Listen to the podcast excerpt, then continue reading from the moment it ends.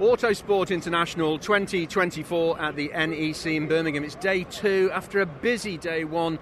People are now coming through the door. It's going to be a busy weekend. Matt James from Motorsport News. It's the start of the season, isn't it? The rumour mill's in full flow, and everybody's excited about the coming motorsport season.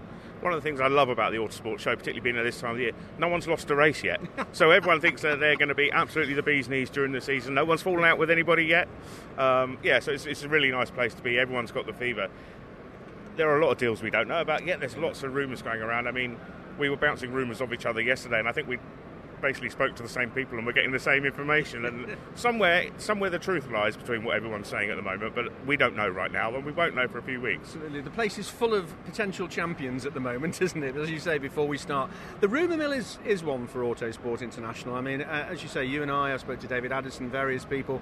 If half of the rumours come true, we're in for some exciting stories, uh, particularly in the British Touring Car Championship. Well, if half of the rumours come true, we're going to have a 45 car grid next year, and uh, as you say, everyone is going to win the title. Um, yeah, I mean, it, it, just goes to show that, that, the level of interest, a continued and growing level of interest around the British Touring Car Championship, everyone wants to be part of it. Um, everyone's scrabbling around for seats, everyone's scrabbling around for cars, and uh, you know, it's, it's really frenetic. Um, I, I, love this time of year. It's, it's, particularly great for a journalist like such as yourself or me when we're going around trying to find stories. They're all over the place. It's just a question of filtering out what's likely to be true and what what, what won't be true. But yeah, it's, it's, it's a great buzz and uh, yeah, very exciting times ahead. I think. Just thinking about the British Touring Car Championship, obviously Napa, they're all sorted. Accelerator are, are, sorted. They are established, and they know what they're going to do. They're, they're good packages. They're the ones to beat, I suspect. Um, Scott Sumpton, uh, who has joined Restart Racing, Chris Smiley, uh, coming back into the championship. Good to see a young new face in there, and I think I said to him yesterday that he had a, a lovely smile, but a look of fear in his eyes. Yeah, it was it was kind of a, a, a, gentle introduction to him to media interviews with you and I, wasn't it? Yesterday, but he was on stage talking to the crowds yesterday. Um, a man who, who, you know, his enthusiasm for it just shows what it means to, to, the drivers when they make the break into the British Touring Car Championship. He knows it's the top level of the sport. It's something, it's something young drivers can now aspire to, to get to when they start off on their motorsport journey, as he did in karting and then through TCR. Um, and he's finally made that leap. Everyone's excited about it. And yeah, Scott was a little bit wide eyed, and uh, I think he's got a bit of an education to come over the next few months. But it, it's great we've got him there with Chris Smiley, a race winner, of course, and man who knows touring cars extremely well. It's great to have new blood in the championship, new, a new team effectively, really, with Ben Taylor at, at the wheel of it. Um, yeah, there's, there's lots to look forward to. Ash Sutton, uh, Colin Turkington, Jake Hill, Tom Ingram are the names that sort of spring to mind when you're thinking about top four or five in, in the championship. But there's the old adage, isn't there, with, with any driver, is that the first person you've got to beat is your teammate. And all of those teams have some very competent competition. Yeah, absolutely. I mean, normally at this time of year, you ask me who's going to win the title. But this is a little bit too early for that one, and you've just ticked off the, the big four names. You're right. It is all about intra-team battles as well as as well as you know fighting the opponents from another squad. But you know, four cars with Excelr8, four cars with Napa. So those drivers, all of the drivers in that team, have got four times as much data than a guy doing it on their own. there's a lot of input into the engineering of those cars, and so the, the quick guys are just going to get quicker and quicker. It's, it's great for them. But it, I mean, take Napa for example. If you look at the start of last year, were it not for some bad luck early on, Dan Cammish was, was right on the money and he was pushing Ash all the way. I mean, okay, the wind got knocked out of his sails a little bit at Snetterton in May, and it was hard to claw things back, particularly when Ash went on such a roll. Things are tight in those teams. I mean, it, it may be that Tom and Ash were the two fighting it out for the title last year, but there's some very close competition within those teams. Tom Chilton was the race winner for Excelr8 last year, for example. Uh, Ronan Pearson was great, lots of podiums and, and, and, lots of joy for him. It's yeah, I mean, it, it, you've got to beat your teammate, and and the teammates are actually very close within those teams. It's just that one bloke has managed to emerge yeah. prevalent in both of those squads. Yeah. We always focus at the beginning of the season on the big names, but you just mentioned one: Ronan Pearson, Mikey Doble. These these are names who, in not you know too far distant future, are going to be regular, uh, regularly seen on the podium and potential championship winners. Yeah, I was thinking about this last night. It's quite funny when, when I started covering the championship in, the, in the, the noughties, if you like. you know, everyone was up there sort of pitching to be a Matt Neal or a Jason Plato and throwing stones at those guys as the established runners. But now, you know, I know they're younger, but, but Tom Ingram and Ash Sutton have become those mm. guys that are the benchmarks for the younger guys to aim for and, and kind of trying to hook onto the coattails of them and become them in the future, if you like. So it's going to be interesting to see, it, you know, now that Tom and Ash are the old guard, I, know, I use that phrase advisedly because they're both still very young compared to me, they've got people coming up behind them trying to knock them off their perch and whether that will raise them to push even harder or, or you know how quickly those guys can learn from the experienced established stars. It's going to be fascinating to see, and there's a lot of young talent around, like you said. So it's going to be great to watch that develop. One thing we know about the British Touring Car Championship is that the only constant is change, to quote a cliche, um, and usually to the regulations and the way that things work. We've, I'm still trying to get my head around how, you know what I'm going to say Don't now, ask me this. how qualifying is going to work in sort of four sessions and, and whatever else. It sounds exciting. It's been proven in other uh, race series, and of course we've got the change to um, the hybrid and the amount of power that's going to be deployed, which is going to shake things up. Yeah, I mean, it, uh, the, the experiment, uh, not experiment, the, the introduction of hybrid into the championship, it was a journey.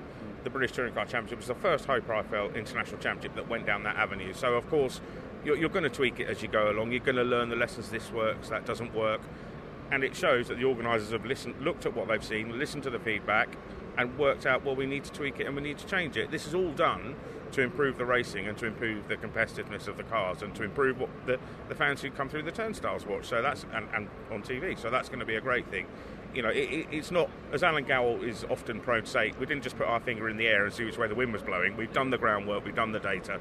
So that's going to work perfectly. The qualifying system, I'm really looking forward to that because some of the highlights for me last year were the qualifying laps. When you watch Tom Ingram or, or last year Ricky Collard, absolutely superb. Watch them on a, on a on a lap where they're really pushing, and you can see the cars dance like you don't see in a race. You actually see the artistry of driving one of these cars particularly quickly.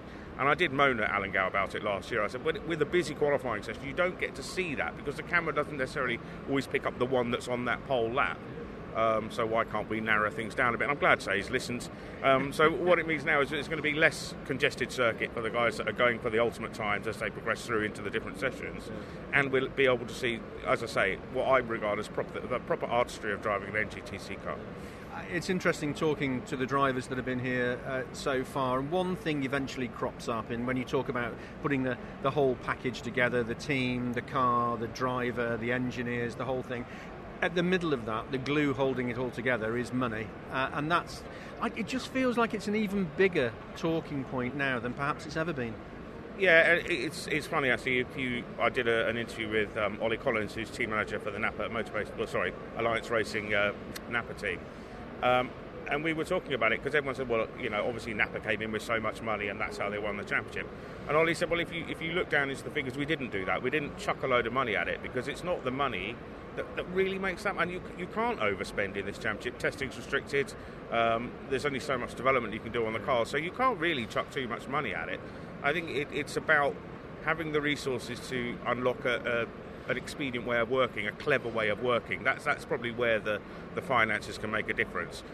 And I, you know, I think in the modern day of the British Touring Car Championship, the, the, the genius is as much the engineers as it is the drivers. It's about recruiting the right people around you, and I think that's what the underpinning of a team has enabled you to do. And you look at Excelr8 and you look at Napa, the collection of clever people they've brought together to make their programs work is, is actually key. So while money is important and everyone wants more of it, and I'm sure the drivers would like to be paid more than they are, some of them anyway.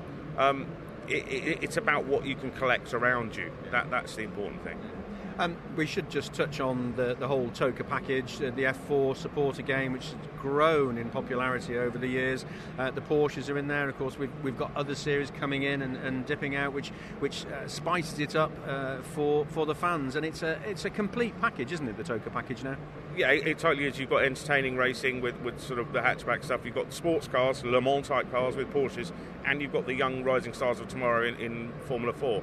And if you look at where some of the, the graduates from Formula 4 have gone now, just have to switch on the TV and watch the Formula 1 race, and you can see the guys that people see right in front of them at Thruxton or at uh, Knockhill anywhere, they'll go on to be absolute stars of the future. So, you know, as much as we love the British Touring Car Championship, and that's what we're there to do, it's always worth keeping an eye on what's what's happening in the lower categories. And, and a lot of the guys that come out of the one make series that run on the package will progress into the BTCC as well. So, you know, it, it's a it's a proper ladder, proper feeder system, and it's great to watch everyone come through. Last season was good to see the radicals and the legends out as well. The legends, I just they were Love fantastic, legends. and the Love minis, legends. all good stuff. So um, to finish off, you've already mentioned that I normally ask you who's uh, going to be there. I think it is a bit too early to do that yet. Let's see um, see what pans out uh, when testing starts and when the, the grid is finally confirmed. But are we going to? And I know uh, there are some names which we've talked about, which we, we can't mention publicly. Perhaps might be in the series. You know, who knows whether they'll sign on the dotted line.